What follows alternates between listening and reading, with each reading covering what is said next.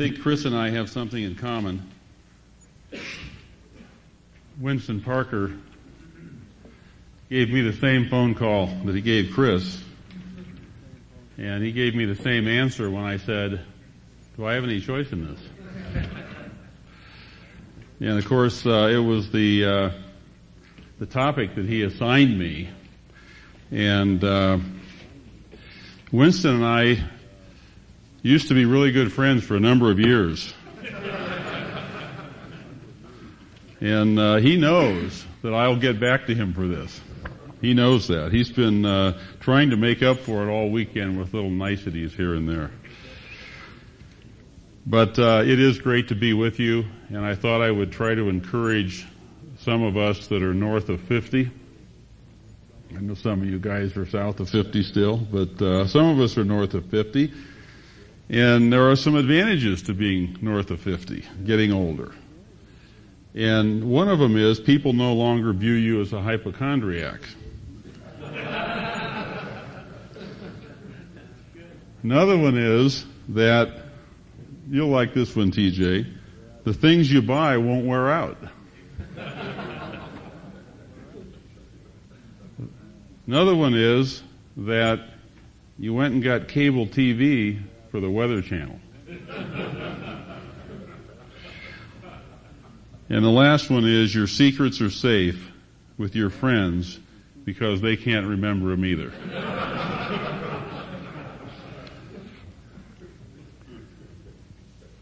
now, I, Kenny, you can relate, can you?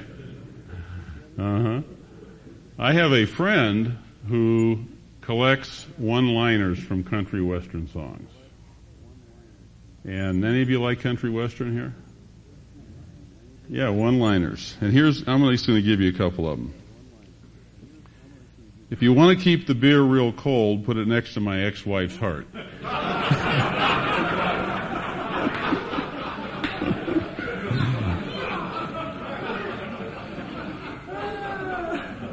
or how about this one? You can just hear this in one of these country western songs. When the phone don't ring, you'll know it's me.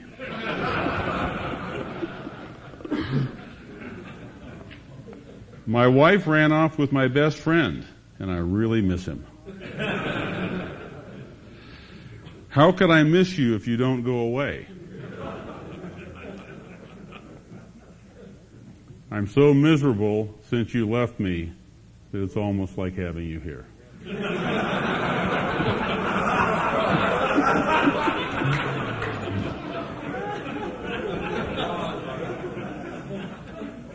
And I'll, I'll, tell you on this this uh, topic that I was assigned, I'm probably the uh, uh, the last person that ought to be up here talking about it. As, as I was thinking about it, I was reminded of a little prayer that I read in one of Bob Foster's newsletters, and it goes like this: it "says Dear Lord, so far I've done all right today.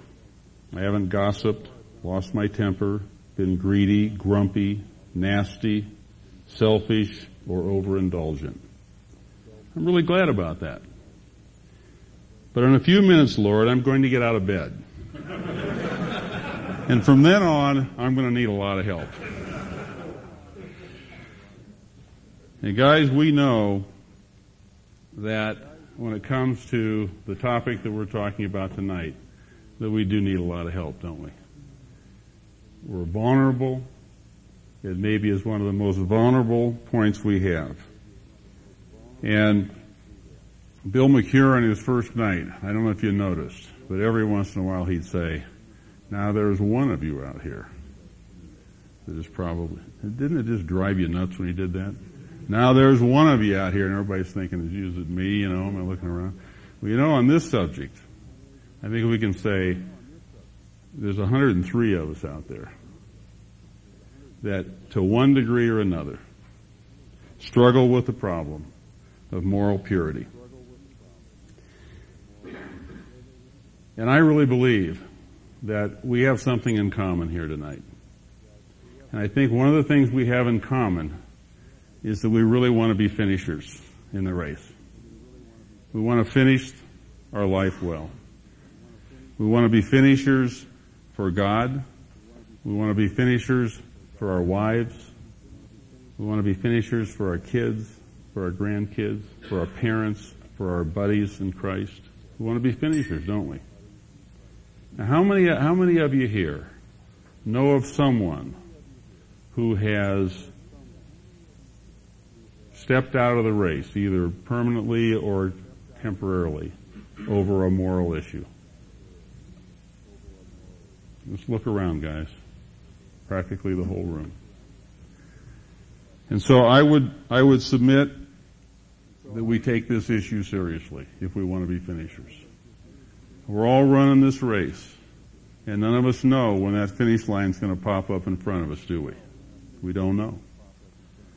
And where do we want to be when that happens? We want to be finishers. We want to be hanging in there in our walk with God. The things that we learned today from Gail in terms of our walk with God, getting the Word of God in our life, living it out, being obedient to the Word, walking close with Him.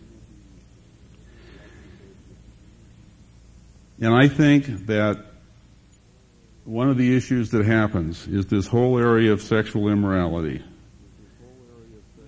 By the time it gets to the point of being public, it's already affected a lot of people. It doesn't just affect one person. Our society has become very pervasive. It's everywhere. Sexual immorality in its many different forms is even being defined as acceptable behavior.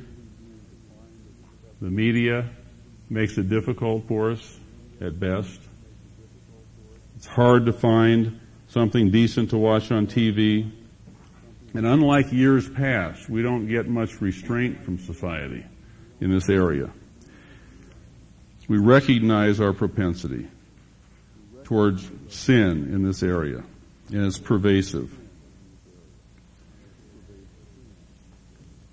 I heard a guy say, um, why didn't God give men and women the same sex drive? Because we wouldn't get anything done. we wouldn't get anything done. And it's an area that if we don't recognize that we're susceptible we're just setting ourselves up. And what I'd like to do tonight is review four principles that hopefully will help us in this area.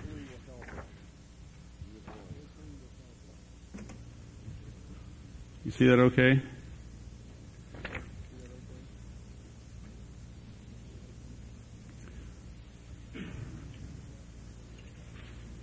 You might want to jot those down. We'll come back to them though, periodically. We'll deal with his first one.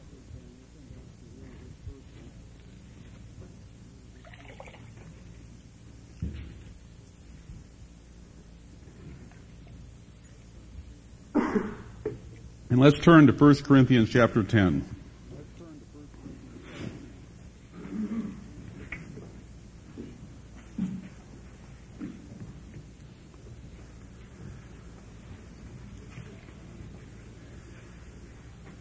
1 Corinthians chapter 10 and verse 12. Therefore, let him who thinks he stands take heed lest he fall. We are all vulnerable and we need to recognize that we're vulnerable. We need to know ourselves. We need to know our temptations. We need to know the things that drive our emotions. Not everyone's wired the same way. We move ourselves into trouble in many different ways.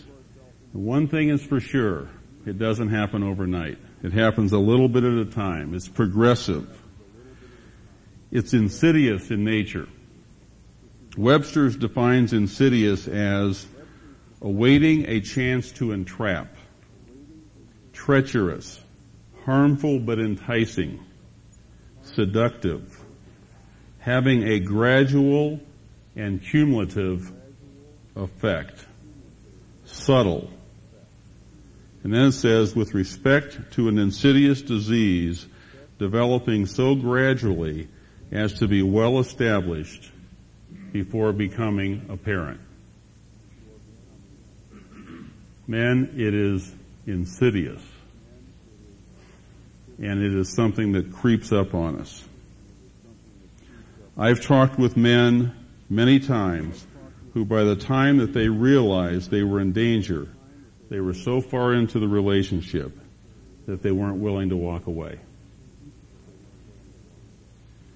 And I would suggest that what Satan wants us to do is just take one more step. He's very patient. He wants to move us one more step in that direction. And one step is getting us to think that we're above it. If we get to the point where we think that we're not vulnerable, we've just played into Satan's hands. We are very vulnerable. And we need to be aware of that. Jerry White in his book Honesty, Morality, and Conscience says, overt sexual sin is conceived in the mind, developed in various pre-sexual experiences, and finally becomes a reality when given opportunity.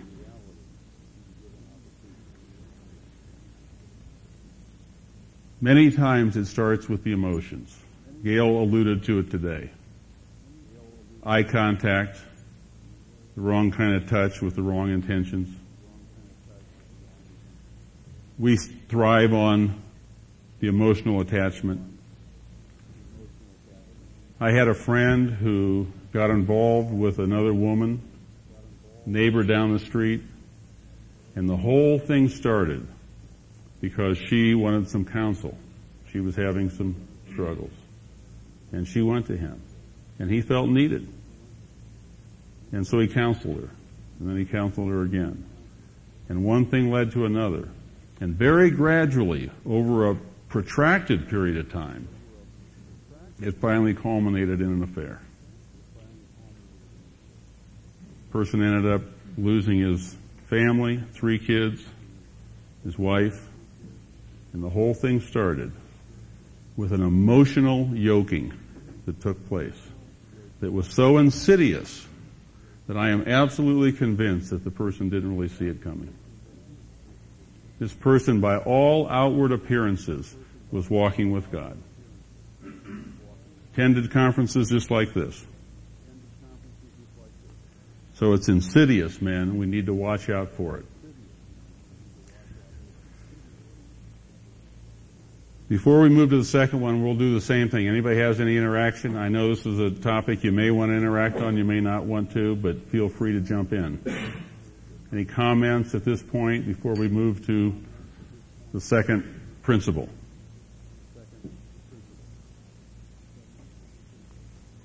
If any of your comments are personal in nature, please direct them to Winston. Okay, let's move to the second one. The first is to realize that we're vulnerable. The second is to consider the consequences. Consider the consequences. Galatians 6, 7. Be not deceived, for God is not mocked. What a man sows, that he will also reap. Sobering verse, isn't it? but we know it's true. Think of what you consider dear to you. Think of all that you consider dear to you. And that's what you lay on the line when you move in this direction. 2 Corinthians 5:10 For we must all appear before the judgment seat of Christ that each one may be recompensed for the deeds in the body according to what he has done whether good or bad. Therefore, knowing the fear of the Lord, we persuade men. There's a consequence. We're accountable. We're going to give an account to God. But we're accountable to those around us as well. The consequences of our actions in this area will never be isolated to just us. None of us has the luxury of living as an island, do we? We're going to affect the people around us. So we need to think through the consequences. I remember when our kids were at home uh, in the teenage years and they talk about dating and, and uh, one of the things that we tried to get our kids to do was to think through the consequences of their actions. I'm sure that can relate to that. Just think it through. Don't make a decision and then just, we'll find out later what happens. Think about it. If I make this decision, if I go down this path, what's the likely outcome going to be? Do I want that outcome? Think through the consequences. So before you push the button on the computer and click up the, the pornography or something on the internet, think about where that may lead. Think about whether or not you're where you're just moving one more step. You say, "Well, I'm just going to look at it for a minute. I'm going to turn it off, and I'll never go beyond that." We're foolish if we believe that, because it's just one step in the direction of moving further and further into this area.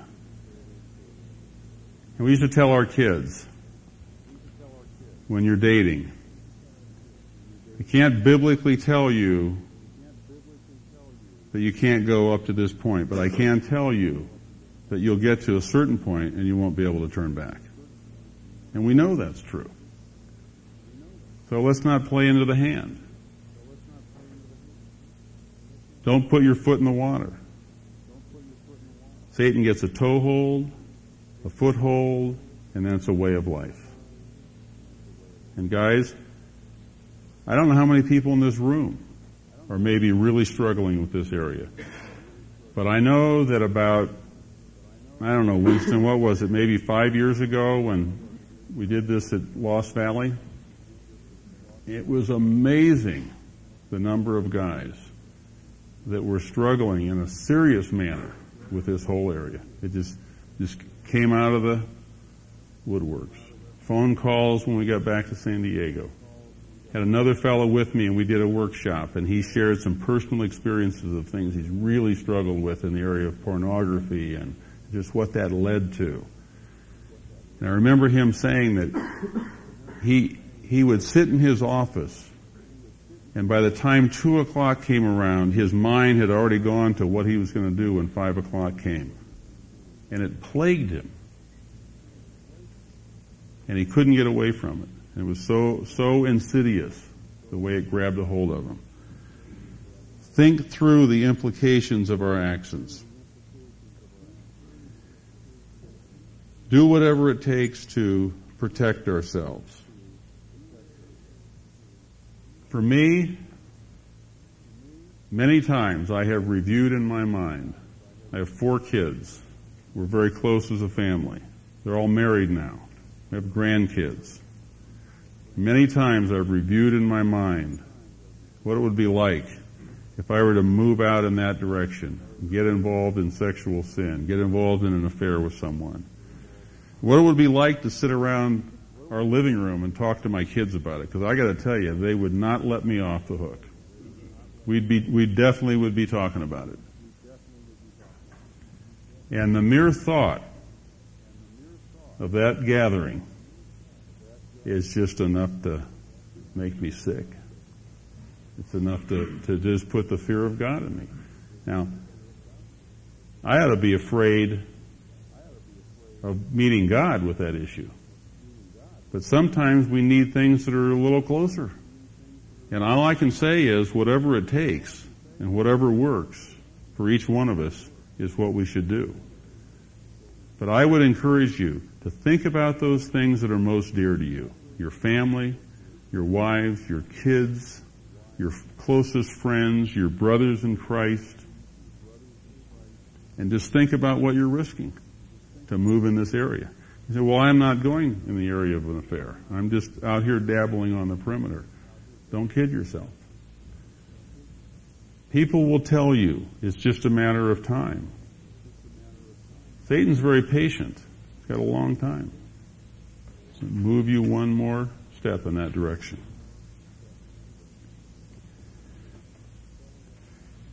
The fellow that I mentioned,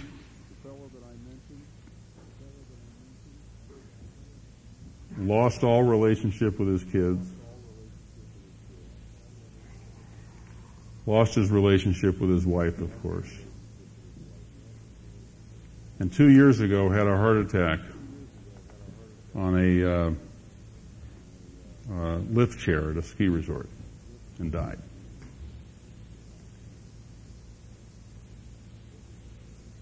And we look at Galatians 6 7. And we need to take it to heart. God is not mocked. Whatsoever a man sows, that he shall also reap. Look at King David. We know that he fell in this area. We know that God, later on in his life, said that David was a man after his own heart. God is ready and committed to forgive and restore the truly repentant. But we're foolish if we think that God is going to remove the consequences. And if you look at the life of David, the carnage from his sin with Bathsheba is a mile long. David and Bathsheba's first son died. His daughter was raped by another son of his. David lost the respect of his friends. David's second son by, by Bathsheba, Solomon, who succeeded him to the throne, struggled with many of the same things. And the list goes on and on and on. There's like 30 items that the Bible brings out, 20 or 30 items in David's life alone that were direct consequences to his actions. This is the end of side one. Please turn the tape over for side two. Proverbs 27:12 says, "A prudent man sees evil and hides himself. The naive proceed and pay the penalty."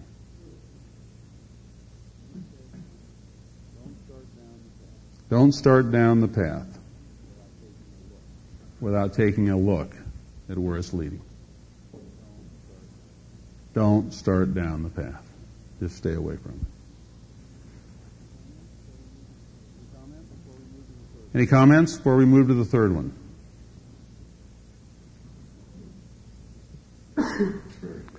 Okay? Yes. Over here, Skip. Harry. A mic there, Terry. In David's life, when Nathan confronted him with the parable.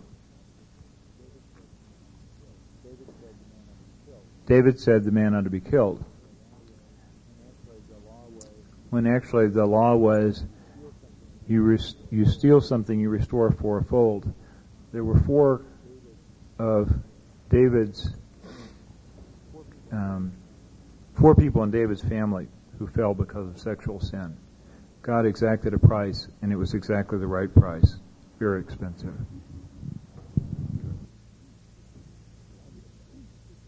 Yes.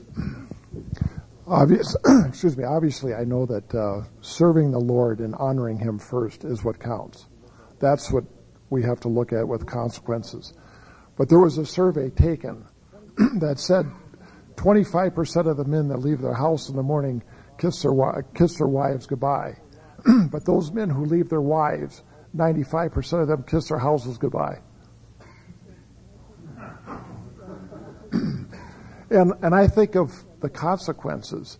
And, and from an investment standpoint, counseling with um, clients, I ask them, how would you, you know, what would you think if you woke up the next morning and 50% of your investments were gone? And they, you know, obviously the response is not too favorable and we and I, it gives me an opportunity to at least witness.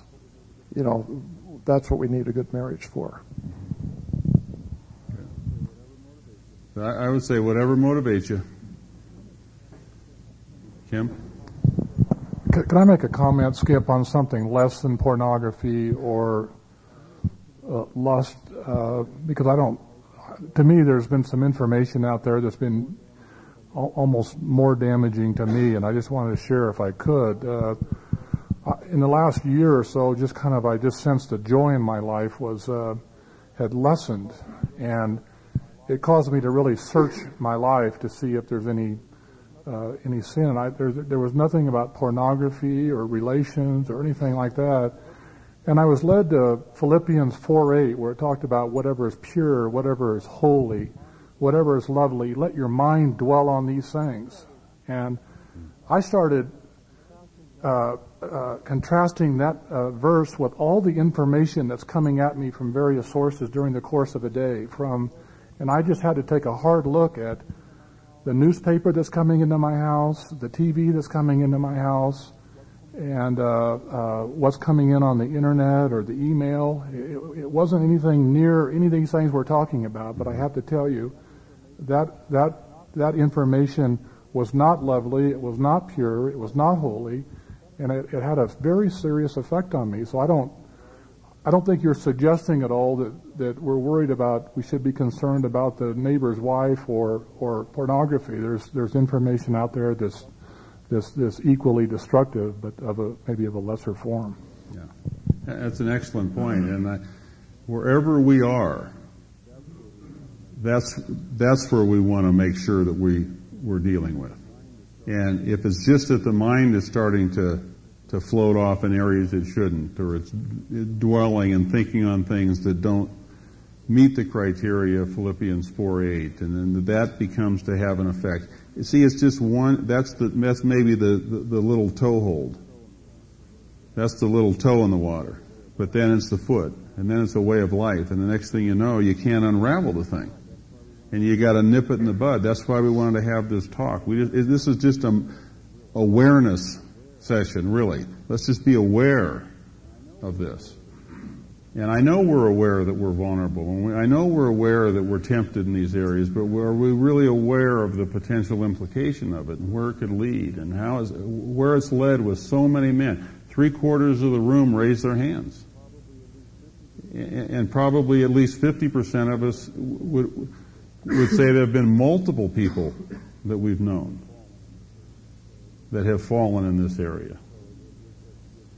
And so it, it, it, that's a good point, Kim. Wherever you are, it could be the smallest thing, but nip it in the bud. And it has to do with our walk with God and keeping that right. Okay, let's look at the third principle, which is to develop convictions. Romans 14, 22, the faith which you have, have as your own conviction before God. Happy is he who does not condemn himself in what he approves. Gail was talking about this with us this morning. And this is really the same basic principle laid out in a little different way. You remember Gail's basic guidelines of the absolutes and and the fact that uh, you know that's pretty much the the, the uh, court that we're to play in, and we develop these areas that kind of hold us back from the edge. Well, that's really what we're saying here. We've got convictions. We've got the absolute commands. The flow of our life, which is our purpose, we want to keep from breaking through these, commi- these uh, absolute commands. To assist us in that, we develop convictions. The convictions help to keep us from falling. The convictions give us that buffer zone.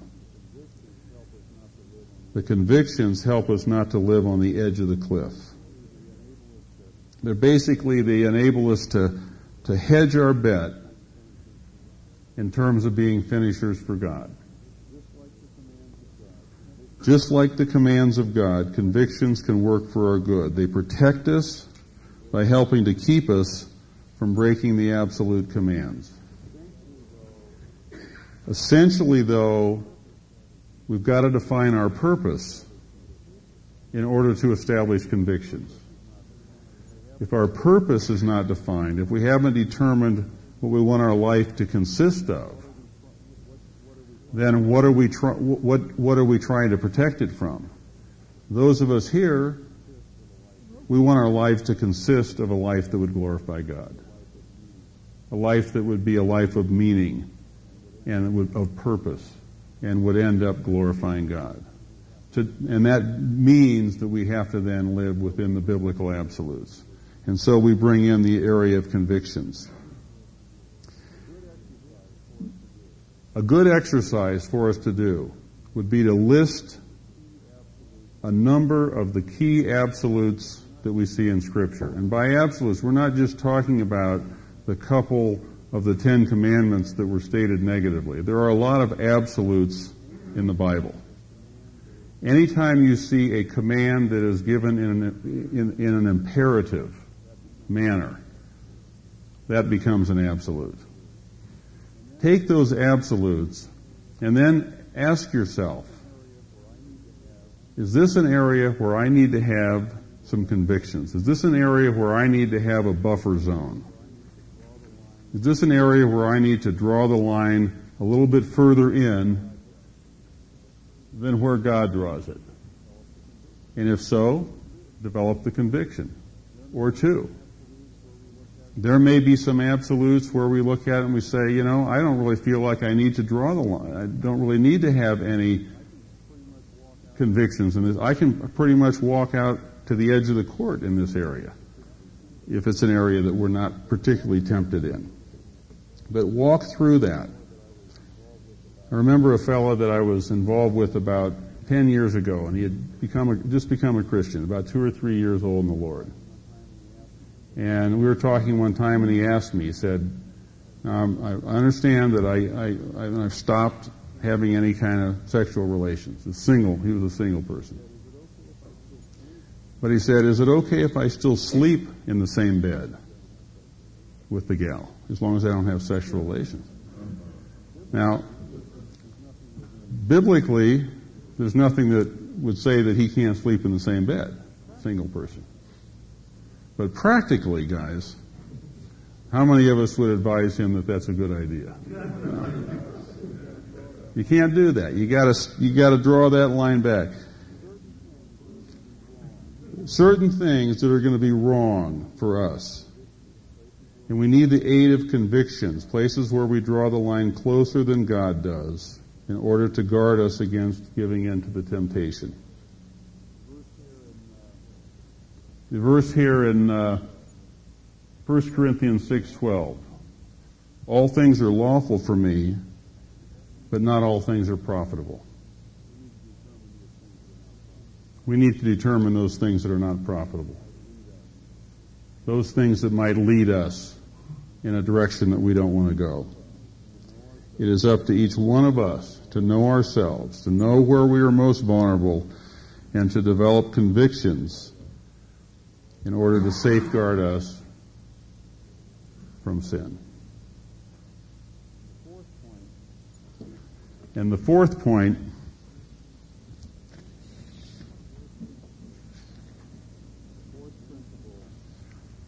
the fourth principle is to maintain accountability. And I know you're hearing some of this stuff over and over this weekend, but that's good for us. Ecclesiastes 4:10 Two are better than one because they have a good return for their labor. For if either of them falls, the one will lift up his companion. But woe to the one who falls when there is not another to lift him up. Ecclesiastes 4, 9, and 10.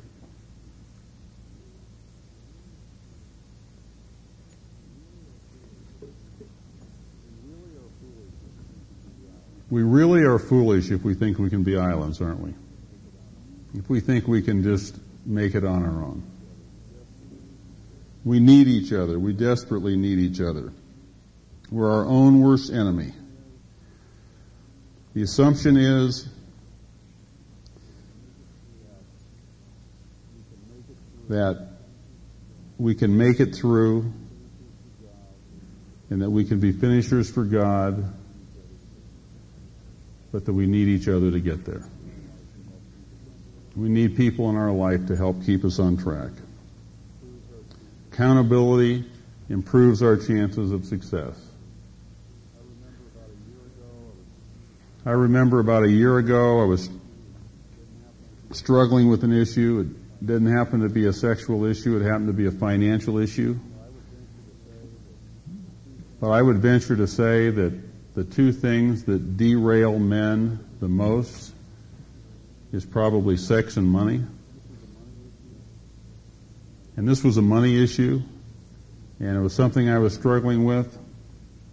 I worked on this project, and it came time to make some distributions, and some people that were involved or were to be involved in the distributions had contributed nothing to the success of the deal, and basically kind of left it in our lap to the point where they wouldn't even know there were any distributions coming. They're totally removed from the situation. So as the time came to make these distributions, I thought, well, you know, this is the, the, the, the right thing to do would be that we would get the distributions because we did the work. And I, the minute that happened, I couldn't believe that I was even tempted to do that. The agreement was clear. We were to split the distributions. A couple days went by. Thought about it again. This is this is wrong. You know, sharing this profit, and we did all the work, and we spent our overhead. To, this, this is wrong. And then and then the Holy Spirit just hit me again. What are you thinking? What is wrong with you? He came up a third time. A couple days later, and I, I, I finally, I decided to reach for the for the uh, for the lifesaver, and I said, you know, I, I cannot run the risk of doing this. So I picked up the phone and I called a fella who I'd been involved with for a number of years and accountability relationship. And I told him what I was struggling with and I said, distributions are due to be made on Thursday. I want you to do me a favor. Put on your calendar to call me Friday morning and ask me what I did. And I never thought about doing it again because there was no way I was going to lie to this guy. Guys, I'm not proud to tell you that I had that temptation, but I'm here to tell you that, that, I, that we all have these human responses. And whatever the issue is, that was a lifesaver situation for me. Because I know God wouldn't have let me alone with that. I'd have been, I'd have been trying to unravel that thing and it would have been very embarrassing. Accountability is key if we want to be finishers for God. Accountability gives us the hedge that we need for the areas that we're vulnerable. He gives us the hedge that we need to have somebody be able to see blind spots that we don't see. It improves our chances of finishing the race well.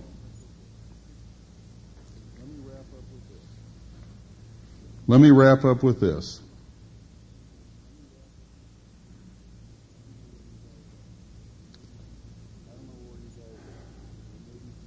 I don't know where you guys are. There may be some people here that are way beyond what Kim talked about. You're right in the middle of it.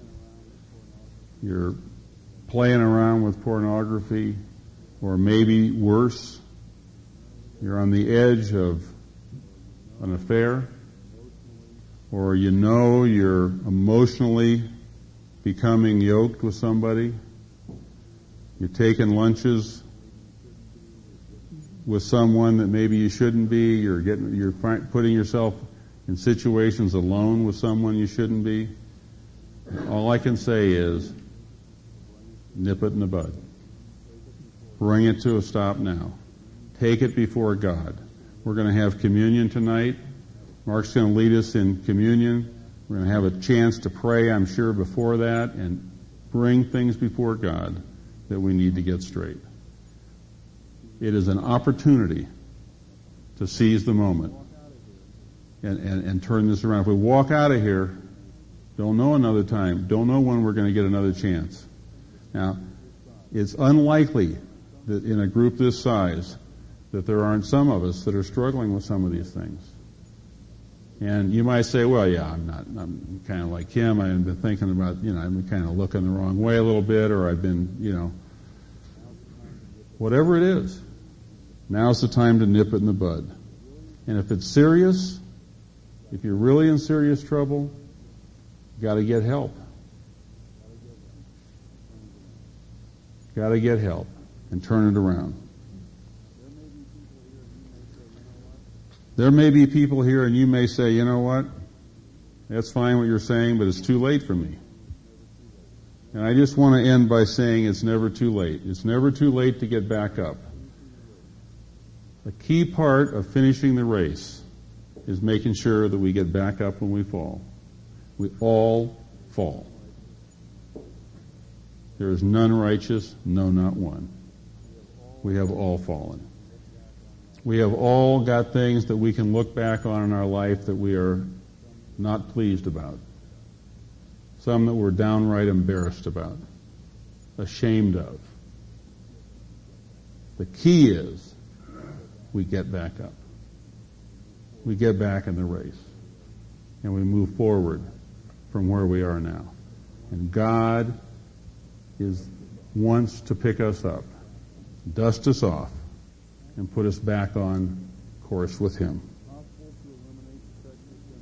It's impossible to eliminate the sexual temptations in our world, but we can minimize the risk if we realize that we're vulnerable, if we really consider the implications and the consequences, if we develop some convictions that'll give us some protection, give us a little bit better advantage than what we have, and if we'll get some accountability in our life to help us through the process. Let's pray.